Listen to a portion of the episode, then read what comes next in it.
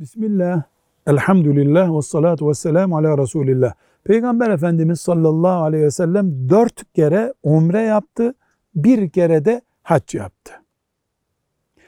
Peygamber Efendimiz sallallahu aleyhi ve sellemin haccının bir kere olması, dört tane de umre yapmış olması, Müslümanların da her birinin dört kere umre, bir kere hac yapması şeklinde bir fıkıh kuralı oluşturmuyor. Yani onun zaten haccı çok e, son zamanlarında farz edilmişti ve umre yapma fırsatı Mekke'de yoktu. Dolayısıyla ne daha az umre yapmak sünnete aykırı olmaktır ne de daha fazla umre yapmak veya aynısını yapmak sünnete uygun bir iş yapmaktır. Umre sünnettir, hac farzdır, nafile harç yapılabilir.